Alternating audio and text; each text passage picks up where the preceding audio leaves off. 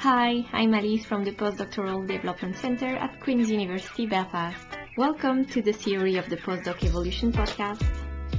This is episode 11, which features an interview of Dr. Sarah Dolan talking about her experience as a medical science liaison and commercial manager in Galen. It was carried out by Lauren Cairns, a postdoc in Queen's Center for Cancer Research in February 2021. Enjoy! First of all, I just want to say, Sarah, thank you so much for taking time out of your busy schedule to chat with us today. We really appreciate it. Um, so for those of you who don't know Sarah, I'm just going to give a short bio regarding her career. So um, Sarah studied a PhD in biochemistry in um, the National University of Ireland in Galway from 2006 to 2010. And then following this, then she joined um, the CCRCB. So she worked here as a postdoc for both Dan and Paddy for a period of two years. So then in 2012, Sarah then left the CCRCB and she joined Galen Pharmaceuticals. So she's been working there now for, um, I think, almost 10 years now.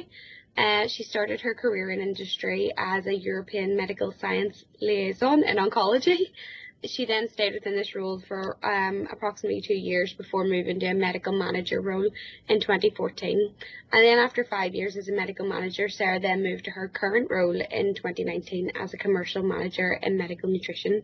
So thank you very much, Sarah, and welcome. So just to sort of get started, it would be great if you could tell us just a little bit about Galen and sort of what your typical day would look like there. Of course, yeah, happy to. So Galen is actually a a sales and marketing company. So it's part of the Almac Group, which I think probably everybody in Queens is familiar with with the Almac Group. So so Galen um, is the sales and marketing part of that company. So uh, we have a range of products for everything from GP, primary care, right up to very advanced um, medicines that are used in hospitals. So the bulk of my role, I probably for, for this will focus more on the medical side of the medical science because it's probably more connected to where everybody is um, in your in your careers at this point in time. So doing a medical science liaison or a medical manager role um, in industry, particularly in a sales and marketing type company, you really are the the expert. You're the resource for the medicine, how it works, and the therapy area. So um, there isn't really a typical day as such, but you'd probably have really probably two typical days. You would generally spend probably 50% of your time working in the office. So that could be um, answering questions that come in from doctors and nurses and different customers or colleagues on the therapy area, the medicine, and will it work in this situation or that situation, um, or does it interact with these particular drugs? It could be working with the marketing team. So when they're developing the marketing materials and campaigns for the sales team to use. They need to make sure that they're scientifically accurate and that the data that's available supports what they're saying. So you'd work closely with them. Uh, you could also have meetings with business development when we're looking at new products to develop or products to bring in from other companies. Does the evidence support them appropriately? Um, you know, are they going to work? And then will they also fit within the healthcare setting that you're looking at? And then the other 50% of the time you're you're out doing what we call field work. So you're out in the hospitals with the customers and either having one-on-one meetings with with senior consultants about introducing new medicines or how to use them or how to change service, or it could be um, doing some training, or I've, I've spent time in operating theatres training uh, surgeons up on how to use some some new devices and things like that. So, uh, or you could be out with sales team members when they first start to, to help them increase their knowledge of the drug and the therapy area. So it's quite a, a wide range of activities. Yeah, definitely. There seems to be quite a lot there. Um, in terms of when you were discussing sort of the field work there, obviously with the pandemic and stuff, how has that been in, affected by that? I mean, massively. I mean, the fundamentals are, are still there. You're, you know, these kind of virtual meeting facilities have been, you know, revolutionary. Um, so I don't have any more to, to get up at uh, half four in the morning for the 6.35 Belfast International to Gatwick flight that I was on quite regularly in the past. So in that way, it's been great um, that the travel has cut down, but at the same time, you really miss that interaction um, with with the customers and with the patients. it's not the same, and I'm very much looking forward to when we can get back out in the field. I found being in the office, you know, five days in a row really quite challenging. The week feels very long for me when you're used to being much more active and out and about. Yeah, I think we're all feeling the same at the minute, you know, having to work from home a lot more than what we're used to, especially, you know, in our area when we're used to being in the lab a lot more. Um, so it has been difficult, I think, for everyone. So, um, if you can, would you be able to talk us through sort of like a project you've been working on recently and sort of how your what your role looks like in within that project? Sure, yeah. So, um, one particular project comes to mind. It's it's a new development project that we're working on. So, it's um, creating a new medicine. And so, generally, we're working not so much with the bench research, the basic research that I would have done in kind of PhD and postdoc you tend to be working with molecules that are more at phase three, phase four stage, and so you're bringing them further along. So there's one product that we're working on that it's it, it's my baby. I'm I'm really attached to it, and it came about from a conversation I was having while out in the field with a um, a consultant anaesthetist who was very senior in the military. So he does a lot of their their pre-hospital care, and we were talking about translating treatments from hospital to the pre-hospital setting and like battlefield analgesia and the challenges there and, and just came up with an idea that if we could do a certain thing, it, it could actually really make a huge difference and, and save lives, particularly in that trauma setting. So we took it back and I spoke to my business development colleagues about the potential there and we looked at it and then they looked at what's available globally. Is there anything else out there that's like it? And then I spoke, set up like a scientific advisory board essentially from a couple of experts in the field, um, doctors, professors. So we looked at it all, looked at all the evidence that's out there, worked out if this was something we could possibly do. And then we started working with another regulatory agency and a, and a kind of a more basic research scientist to see what we could do. And, and uh, that project is ongoing.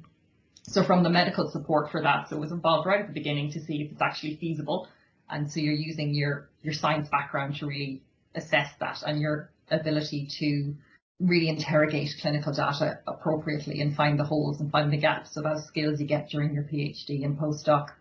Uh, so you're applying those skills uh, and then you are just leading and coordinating kind of an advice panel um, to get that project moving forward and making sure it's going to be fit for purpose when it does hit the market. That's really interesting, actually, because I think a lot of postdocs have this perception of industry being that you don't you don't you don't have any sort of freedom there. Whereas this project, you know, you've basically came up with this from the very beginning and been there the whole way through. So it's really interesting you do still have a little bit of creativity there when you're working in industry that I think a lot of people think you don't get. Yeah, I, and I can appreciate that because that's probably the same mindset I had um, when I was, you know, in the academic setting industry was always perceived as the dark side. You know, that was what you did when you failed at academia. Like it, that was kind of the perception, and it, it really is nonsense. There are certain aspects where you will have restrictions. I mean, moving from academic research to industry research, when you first go in at the ground level, you're researching what you're told to do in the way you're told to do it. But as you move up the ladder, if that's what you're interested in, you will very much be involved in much like in academia, in setting the research goals and things like that. For me, moving to a section which was no bench research, but still having input into the scientific development of the company was something I really, I really enjoyed. Yeah, so don't, uh, I would encourage everyone to don't shut down industry, and um, just because you've had one or two people that have gone to a bench research in a local business and not had a pleasant experience. There's so many roles in industry, you know, it's so vast and there's so many different types of roles that the skill set you learn as a, as a scientist and a PhD scientist can be applied to.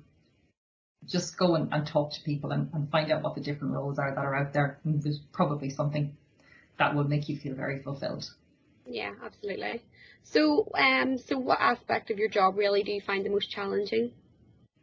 Probably a bit like everyone. It's it's the ever increasing volumes of administration that need to be done, the paperwork, and, and it is a regulated industry. So we do have guidelines that we have to work towards. So you do have to have probably more SOP training and things like that that you, you get away without doing so much of in academia. So that's always a little bit challenging, but thankfully that's a smaller part of the role than anything else.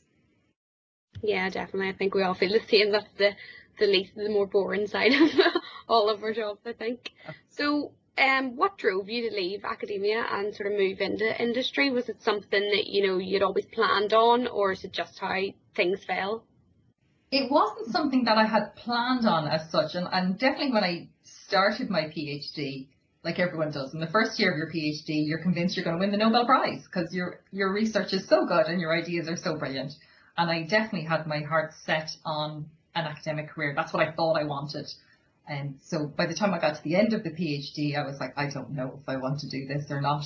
And I also thought I needed to change of scenery. I've been in Galway for my degree as well. So I've been there for, for eight years. So I was like, right, I need, I need somewhere fresh. So I thought the safest option is to get a postdoc because um, that's just the way, the way you're thinking. It's kind of relatively comfortable, but, but changing it up. So I, I uh, packed my bags and moved up to Belfast and into Queen's there into the CCRCB. And I really enjoyed my time there. But I found, I'll never forget, there was one conversation I had with my PI at the time, and it was coming towards the end of that first postdoc. And we'd gotten the CRUK grant renewed, and he said, Look, you know, we can move you on to this three year contract. And I just suddenly had this feeling of, I, I can't, I can't do this for three more years. I'm actually, uh, and it was the first time I probably realized that I wasn't really enjoying what I was doing. And I thought, right, I need to I need to change it up here. So I thought about what aspects of the role I really enjoyed and what ones I didn't so much. So I really enjoyed the, you know, being involved in science. That's what we all trained to do. Was something I loved. Talking to people, interacting with people, traveling to conferences, and, and doing all that side of kind of the more interpersonal side of science as well as actually learning and developing physically being on the bench and the challenges that come with that and the frustrations that can come with that when when your gel doesn't set or there's a fungal infection in this in the incubator and your work is destroyed. I found that aspect of the work was what I didn't enjoy. So I, I once I worked out what I liked about science, um, I looked for roles in industry that um, would fit that. So I spoke to some people that I had known from my PhD and, and there's so many connections between Queen's and the various industries in Northern Ireland at the moment. Everybody knows somebody that can give them some advice or can put them in touch with somebody who can give them advice. So I learned about this MSL, Medical Science Liaison role, and I thought actually that sounds like it has a lot of the things I like to do and some new challenges as well. So I was lucky and I think it was serendipity that at that particular moment in time that I was looking for something different. Galen, who'd never had an MSL before, on staff put out an ad for for a medical science liaison in oncology. It said they wanted somebody with experience, but I thought I'd go for it anyways, and and uh, yeah, I ended up getting it, and, and it changed my career path completely. Yeah, that's awesome. Um, it's really funny you saying that, you know, um, your PI coming to you and saying, oh, we've got a three year, you know, postdoc position for you here, because I know a lot of us sitting here as postdocs would die if it would absolutely love for our PI to come to us and say that. So obviously at that time you really knew that that's not what you wanted because if you had wanted to continue to stay as a postdoc, you absolutely had that opportunity. So, um, that's really, really good advice there, yeah. Um, so did you think you know find the transition from academia to industry? Did you find it challenging? Obviously, it's like a completely different role to what you were doing, but how did you cope with that? Really? Um, it was it was I don't know if challenging is the right word. Interesting, I think, is probably more so than than challenging. It was it was so different, um, but it, I found it really exciting. Um, just doing something new in a totally different environment and there's a huge amount of travel involved, particularly with the medical science liaison role. And because it was a European MSL role, I was only there about two weeks and I was off to Germany to meet with some doctors there with, with my manager at the time um, to have some discussions about uh, setting up clinical trials with them. And so it was very different. I don't think challenging is the right word, but exciting, interesting, but it could have been daunting at times. Absolutely, yeah. I think that would be the case for anybody when you're moving out of your comfort zone. Like like you mm-hmm. said before, you know, whenever we finish our PhDs, we all just want to move on to a postdoc because it is within our comfort zone. It's what we know. It's just slightly different and we get paid more. so it's even better. So in within your field and within sort of industry, what is sort of work life balance like? Because I know a lot of us postdocs struggle with leaving the lab behind and you know trying to relax at home and things like that. So how how does that differ in industry? I mean, it, it in general it's quite good. I mean, I would say there is some variety from one company to the next, and it is very dependent on the culture of the company. Um, in Galen, we have a really strong culture um, about being kind to people and being ethical, and, and um, our managing director is very much pro having that work-life balance and making sure it, it fits for you. So, I mean, if anybody's in the office after kind of half five, six, you know, you're getting chased out the door going, why are you still here? Nothing is that important that I can't wait until tomorrow. Equally, if you're on a day off and you reply to an email, she will come down and say, what do you think you're doing? I saw you replying to those. You were on your annual leave. That's your time to recharge um, and get away from work so you can come back refreshed. So it's important to take the break. So where we are, there's a great work-life balance. But I would say that I do know that that can vary across different companies. So try and find that out uh, when you're going to a company, see what their culture is like. Yeah, I guess that's the same sort of, you know, it varies between PIs as well, because you'll have certain PIs within the centre, you know, that will encourage you, know, after five, be like, right, come on, it's time to go home. Whereas other PIs don't care if you're here until nine o'clock, that kind of thing. So yeah. I guess it's the same sort of um, aspects. So obviously you um, did your PhD in biochemistry. So mm-hmm. how um, relevant is sort of what you did during your PhD to what you're doing now, and even what you did in your postdoc? I mean the basic research that I worked on is not massively relevant. Like I can't even remember what half of the research I did was it this. I remember working on HDAC inhibitors and Flip was knocking around somewhere. Um, but the fundamentals of, of biochemistry, actually probably more stuff that came from your degree is usable now in the day, in day-to-day working, particularly actually in my current medical nutrition role where I'm working with people with metabolic diseases. So that's very much the biochemistry comes back into it. I have to refresh myself on Krebs cycles and urea cycles and all of that. and so that's actually something that I use all the all the time. I think um, in terms of skills from a PhD, it, it's the transferable skills. It's that ability to look at a data set and interrogate it properly and come up with a clear kind of consensus from what the data shows rather than just reading what the author's conclusions were. You know, it's, it's that training you have in independent thought that is really applicable in a huge number of, of industry jobs. Yeah, absolutely. So was there any sort of additional courses or qualifications that you sort of would recommend for a career in industry or anything that you did additional to sort of your PhD that you find have helped you um, in your career? In terms of the first move into industry, there's nothing in particular that I did above and beyond uh, the normal skill set you have uh, during a PhD. One thing I would probably say is um, if you think there's a particular type of role that you might like, rather than just doing research in academia or doing research in an industry setting, if there's something a little bit different that you want to go for, maybe look into doing a simple marketing course or, or just learning about the pharmaceutical industry. You know, there's some basic training that will just give you some guidelines on what the rules and regulations are to work in this field in the different aspects of it. But don't, uh, I don't want anybody to feel they have to go off and do additional courses just to get in. If you just learn about what the company is, if you're looking at a particular company, or learn about what the roles are that you're potentially interested in going for. They were the biggest assets. Is just do some research in terms of what the roles involve. Um, I assume sort of within Galen they provide a lot of it's sort of in-house training anyway. Whenever you assume a role. Yeah, yeah. There's a huge amount of, of training uh, within the role. You know, uh, from colleagues or, or external training if that's needed, depending on what role you're going into. Yeah, absolutely. I mean, you started your career and you didn't, you know, as a medical liaison and you didn't have any experience in that. So, but I guess a lot of the skills that you've learned have been transferable to that role as well and then have allowed you to work your way up throughout the company. It. It's, it's really not underestimating the value of the and the amount of transferable skills you actually have from an academic setting that work really well in industry. So I only have sort of one final question, and it's really just sort of what advice would you give to someone um, that's currently in academia and is maybe considering um, a career in industry? The first thing I suppose I would say was uh, stop thinking of it as the dark side.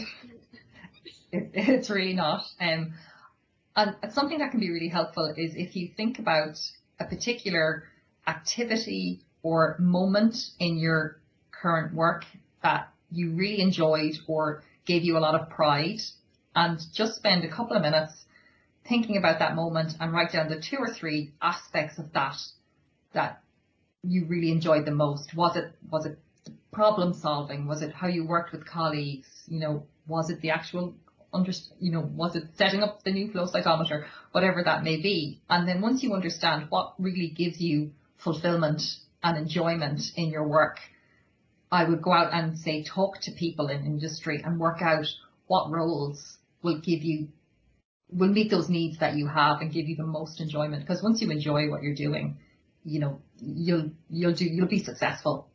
And, and that's it. And don't just there's so many different types of areas you can go into from from where you all are now in the industry setting. And don't just go for the one that looks the most obvious or the easiest or go, well, that's an industry job, so I'll just take that because it mightn't actually suit you as a person and what you want in the long term. So that would be it. It would be work out what you really enjoy and then talk to people to figure out what type of roles are out there that will kind of give you the most enjoyment. That's great, Sarah. I just want to again say thank you so much for joining us today. Um, it was great to hear about everything that you've done. And that's it for today. I hope you enjoyed Sarah's story. One of the take home messages for me really is to challenge your preconceptions about any role, sector, or company and keep an open mind, or you might miss out on a very fulfilling career. Have a look at other career stories on our website go.qub.ac.uk slash podcastpdc. Bye!